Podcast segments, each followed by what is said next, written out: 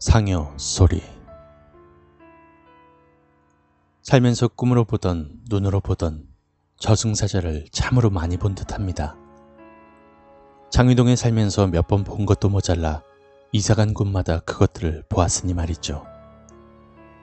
중간중간 살았던 곳들은 생략하고 경기도로 이사가서 겪게 된 사연을 올리겠습니다. 타고난 운명 덕분인지 하는 일마다 안 되어 다 접어야 했고 결국은 싼 방 한 칸을 얻을 돈만 챙겨 며칠을 집을 보러 다니다 우연치 않게 그 집을 얻게 되었다. 동네 가구수라고 해봤자 10가구 정도밖에 되지 않았고 방 하나에 부엌 그리고 몇 가구가 같이 쓰는 공동화장실이 전부였고 주변엔 전부 산이라 밤이 되면 돌아다니기가 겁날 만큼의 그런 으스스한 분위기가 가득한 그런 곳이라서 그런지 싸게 방을 구할 수 있었다. 전 같으면 절대로 안 들어갈 거라고 우기겠지만 상황이 상황인지라 방 하나만을 보고 계약을 하고 며칠 후 이사를 하게 되었다.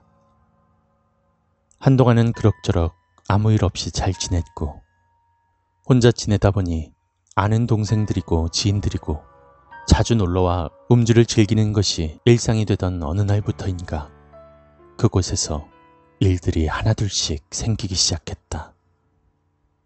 그날도 아는 동생들 둘이 양손에 술이며 안주거리를 잔뜩 사들고 집에 놀러왔다. 술을 마시다 보니 밤은 깊었고 동생 A가 급하게 화장실을 가고 싶다고 해서 화장실을 알려주고 들어오는데 얼마 되지도 않아 A가 뭔가 쫓기는 사람 마냥 헐떡거리며 뛰어들어오는 것이 아닌가. 아, 너는 무슨 오줌을 몇 초 만에 싸고 오는 것도 아니고 대체 무슨 일이야. 언니 화장실 앞에 뭐가 있었어. 이 시간에 있긴 뭐가 있다 그래. 이 동네 사람들은 이 시간이면 죄다 자고 있을 시간인데. 아니야, 분명히 뭔가 있어. 시커먼 게 서 있었다니까. 같이 가보자. 아휴, 도대체 뭐가 있다 그러는 건지 원. A를 데리고 화장실 쪽을 가보니 아무것도 없었다. 거봐, 아무것도 없잖아. A는 대충 볼일을 보았고 앞에서 지키고 있던 나와 함께 다시 집으로 돌아왔는데 이번엔 B가 화장실을 가더니 또다시 소리를 질러대며 난리를 쳤다. 어쩔 수 없이 왔다 갔다를 반복하다가 우리 셋은 새벽녘이 되어서야 잠에 들었고 점심나절이 다 되어서 일어난 아이들은 꿈에 가위가 눌려서 무서웠다고 난리였다. 와, 언니 이런 데서 언니 혼자 어떻게 사냐? 나 같으면 못 살겠다. 자다가 막 목 졸리고 이 집 왜 이래? 그 후로 동생들은 집에 놀러오길 꺼려 했고 만남도 거의 밖에서 이루어졌다. 그러던 어느 날 술을 거하게 마시고 집에 들어와 술도 깰 겸 문 밖에 나가 늦가을 달빛을 바라보고 있는데 달빛을 받아 환했던 곳이 갑자기 안개가 가득해지며 오른쪽 어디에선가 상역군 소리가 나는 것이 아닌가.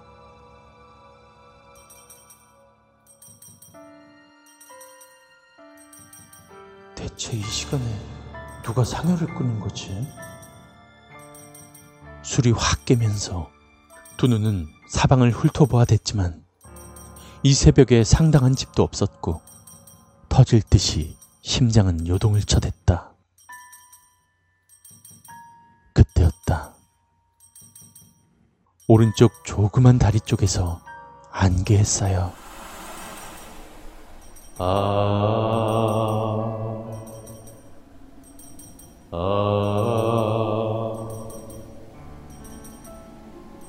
상여 종을 치며 상여꾼이 오고 있었다. 뭐지? 자세히 보니 안개는 다리 쪽에만 있었고 마치 영화 속 하늘에서 구름을 타고 내려온 신선 마냥 그들은 안개와 같이 움직이고 있었다. 상여라고 하기엔 너무 작은 하얀색 가마에 상여 종소리만 클 뿐 상여꾼은 3명 정도만 보였고 그 옆에 저승사자가 보였는데 얼굴은 보이질 않고 하얗다는 느낌과 대충 20대 정도의 나이로 느껴졌다. 헉 하는 동시에 얼른 집으로 들어가 부엌으로 난 조그만 창문을 열고 그들을 보았다. 대체 어느 쪽으로 가는지를. 집 앞쪽 대각선으로 가로등이 있었기에 그들의 움직임을 볼 수가 있었고 그들은 집 앞을 지나 길쪽 끝부분에 있는 집으로 향하고 있던 순간 그들은 길에서 멈춰 섰고 갑자기 저승사자가 얼굴을 뒤쪽으로 확 돌리더니 내 쪽을 쳐다보았다. 순간 나도 모르게 바닥에 주저앉았고 잠시 후 정적을 깨고 그들은 다시 상여종을 치며 가더니 소리가 사라져버렸다.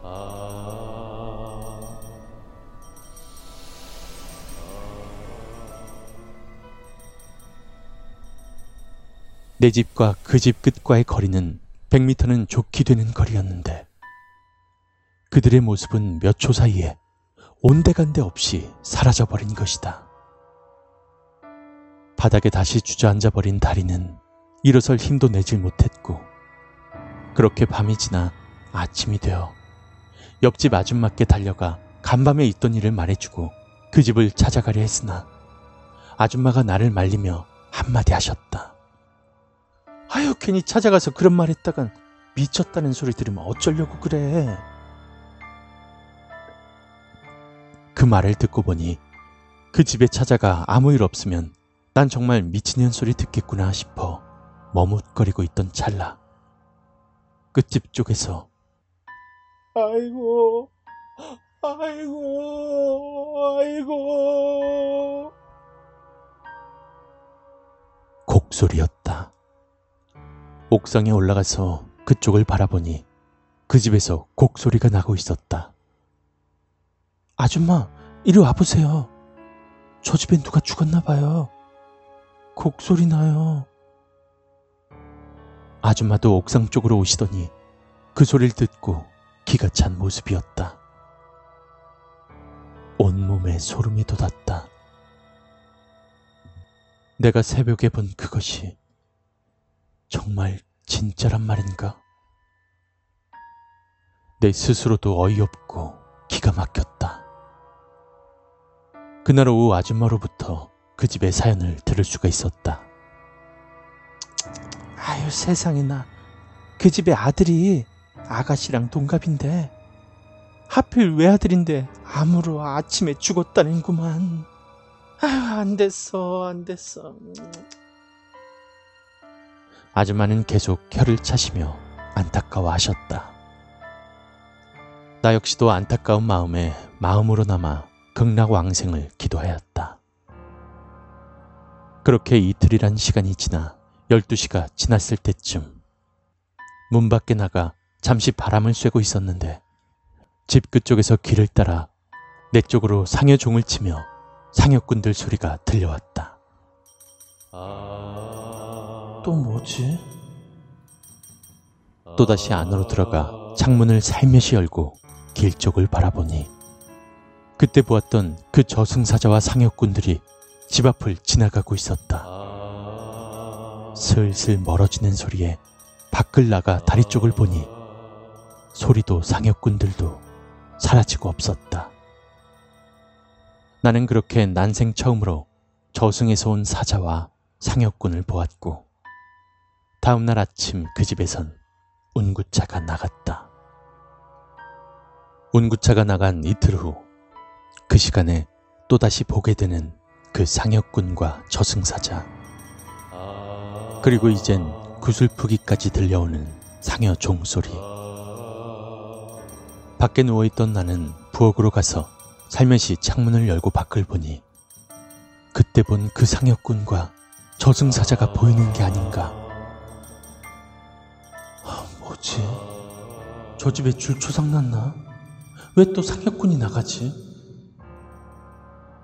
아침에 옆집 아줌마께 달려가 그것에 대해 물어보았다. 아줌마, 저 그 집 상나가던 날 새벽에 상역꾼들을 또 봤는데요. 근데 오늘 새벽에 방에 누워있다가 그 소리가 나서 내다보니까 그 집에서 또 상역꾼이 나가는 거예요. 그건 왜 그래요? 또 봤다고? 네. 아이고, 출초상은 아닐 테고 아무래도 사무제라 그래서 그런 거 아닌가? 요즘엔 사무제 지내고 탈상을 하니까. 사무제 때문에 나가는지는 모르겠지만 어쨌든 그 후로 그 집에선 이상한 기운은 느껴지진 않았다. 예전 중학교 시절 할아버지께서 돌아가시기 얼마 전부터 늘상 그런 말씀들을 하셨던 기억이 난다. 우리 어머니하고 내 동생이 나 데리러 왔나 보다. 그런 말씀을 하시면 우린 화들짝 놀래곤 했었다. 무섭기도 했고 그리고 두리번거리며 방 여기저기를 훑어보았다. 할아버지, 여기엔 아무도 없는데요? 그럼 할머니께선 원래 남자가 죽으면 남자 집 조상이 와서 데리고 가는 거고 여자가 죽으면 여자 쪽 친정 조상이 와서 데리고 간단다 라고 말씀해 주셨다. 그런 이야기들을 생각해보면 그 끝집에 왔던 저승사자도 젊어서 죽은 남자의 조상이었던 걸까 하는 생각이 든다.